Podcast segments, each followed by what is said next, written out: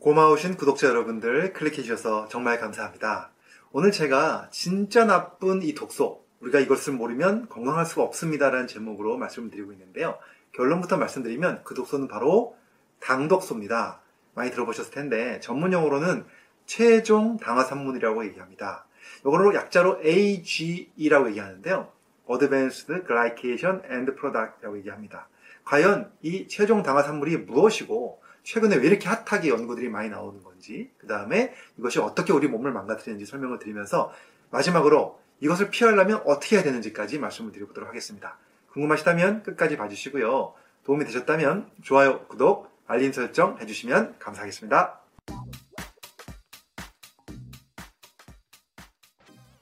안녕하세요. 교육하는 의사 가정의학과 전문의 이동환입니다. 오늘 저는요, 지금 정말 우리 몸에 안 좋은 독소 중에 한 가지, 최종 당화 선물을 말씀을 드리고 있는데요. 그 내용은 저의 책, 바로 이 이기는 몸. 많은 분들이 지금 이 책을 구입해서 보고 계신다고 저한테 격려의 말씀 주셔서 너무 감사드리는데요. 이 책에도 제가 기술했던 내용입니다. 바로 최종 당화 산물에 대한 이야기. 최근에요, 정말 이 최종 당화 산물에 대한 많은 연구들이 되어 있고, 여러 가지 영양학회 같은 데 가보면 여기에 대해서 발표하는 분들이 굉장히 많아졌습니다. 왜냐하면 과거에도 물론 알고는 있었지만 이것이 이렇게 몸에 나쁜지를 몰랐었다가 최근에 와서 많은 연구들에 의해서 밝혀지면서 정말 우리 몸의 독소 중에서 이건 정말로 안 좋은 독소구나 하는 것을 알게 되기 때문에 그렇습니다.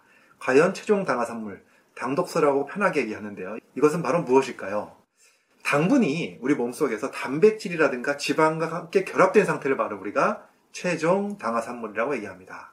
이 당분이 단백질과 결합이 되게 되면 단백질의 그 분자의 구조가 이상하게 바뀌게 되면서 뒤틀리게 됩니다. 그러다 보면 우리 몸속에 독소로 작용을 하게 되는데요. 이 최종 당화 산물이라 하는 것이 뭐한 가지만 있는 것이 아니고요. 단백질 종류가 여러 가지이기 때문에 이 여러 가지 단백질에 어, 와서 당이 붙어가지고 변성을 시키게 되면요. 굉장히 많은 종류의 최종 당화 산물이 우리 몸속에 있을 수 있습니다. 자, 그렇다면 이 최종 당화 산물이 우리 몸에서 어떻게 나쁜 병을 일으키게 되는 것일까요? 일단은 혈관에 많은 문제를 일으킵니다. 혈관을 수축시키기도 하고요. 또 혈관의 투과도를 증가시키면서 염증 반응을 유발하기도 합니다. 그와 함께 그 우리 몸속에 있는 그 사이토카인들을 분비하게 만들어 가지고요. 염증 반응과 함께 또 많은 산화 스트레스를 일으키기도 합니다. 그러면서 LDL을 산화시키는데도 더 나쁜 역할을 하면서 동맥경화를 유발하기도 하고요. 또 인슐린 저항성을 만들기 때문에 당뇨병 유발도 일으킬 수가 있습니다. 그뿐만이 아니라 신장에 나쁜 영향을 미쳐서 만성 콩팥병으로 갈 수 있게끔 만드는 역할을 하기도 하고요. 또 신경 구조를 망가뜨리기도 합니다. 굉장히 많은 것들을 망가뜨리죠. 또 세포 노화를 촉진시키기도 합니다. 그러면서 알츠하이머 병의 원인으로 될 수도 있고요.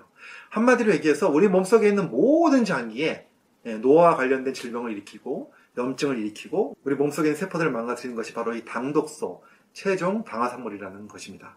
자, 그렇다면요, 이 최종 당화산물을 어떻게 줄일 수 있을 것인가요? 제가 세 가지로 정리를 한번 해드리면요. 일단 이 최종 당화산물은 내인성 원인이 있고요. 외인성 원인이 있습니다. 그래서 내인성 원인이 첫 번째 내인성 원인을 살펴보면 일단 우리 몸속에 당분이 많이 들어오는 것 자체가 원인이 됩니다. 당이 많아지면 많아질수록 당분이 혈액 속을 떠돌다가 또 많은 곳에 가서 단백질과 결합을 하기 때문입니다. 그래서 당뇨 환자분들이 몸속에 당이 많기 때문에 이러한 최저 당화상물을 많이 만들 수밖에 없고요. 그 중에 한 가지가 바로 이겁니다. 여러분들 당뇨 환자분들 중에서 혈액 검사 하시는 것 중에 이 검사 하시는 분 계시죠? 바로 당화혈색소. 이것도 최종 당화산물의 일종이라고 보시면 됩니다. 왜냐하면 이 혈색소에 당분이 붙어갖고 망가뜨린 거잖아요. 이것이 몇 프로인지를 확인하는 거잖아요. 그래서 당화혈색소도 최종 당화산물의 한 가지다 이렇게 생각을 하시면 될 것 같아요. 아무튼 내인성 원인을 줄이기 위해서는 그렇다면 설탕을 적게 먹어야 되고요. 당분이 많은 음식들, 순수한 탄수화물들을 적게 먹는 것이 굉장히 중요하다 이 말씀을 드립니다. 그 다음에 두 번째로 외인성 요인 말씀을 드리면요. 탄수화물을 많이 안 먹기 위해서 그렇다면 단백질을 많이 먹어야 된다고 생각하시는 분들이 많습니다. 그래서 이제 고기나 이런 것들을 많이 먹게 되는데 물론 고기가 나쁜 건 아니지만 조리하는 과정에서 이런 최종 당화산물이 생길 수 있다는 것이죠. 어떨 때 생기게 되냐면 고온에서 조리할 때약 120도 뭐 이상에서 200도까지 이런 상태에서 고기를 굽거나 또는 튀기다 보면 노릇노릇하게 고기가 구워지잖아요. 그 노릇노릇하게 구워질 때 그 순간에 바로 당분과 단백질이 결합이 되면서 최종 당화산물이 생긴다는 겁니다. 그러니까 요리하는 분들은 이런 반응을 마이야르 반응이라고 얘기합니다. 이 마이야르 반응은 음식을 할 때 노릇노릇하게 구워지는 풍미가 좋아지는 반응을 얘기하는데 이것이 사실은 건강에는 안 좋은 최종 당화산물을 만들고 있다는 겁니다.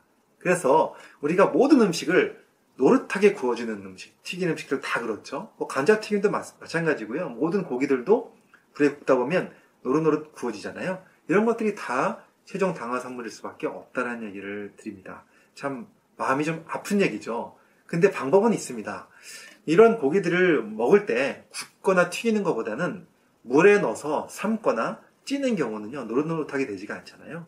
이런 경우에는 최종 당화 산물을 확 줄여서 드실 수 있다는 이야기입니다. 그래서 똑같은 음식이라도 조리 방법에 따라서 최종 당화 산물이 달라진다. 이것이 바로 외인성 요인을 어, 우리가 어떻게 하면 막을 수 있는가에 대한 방법일 것 같습니다.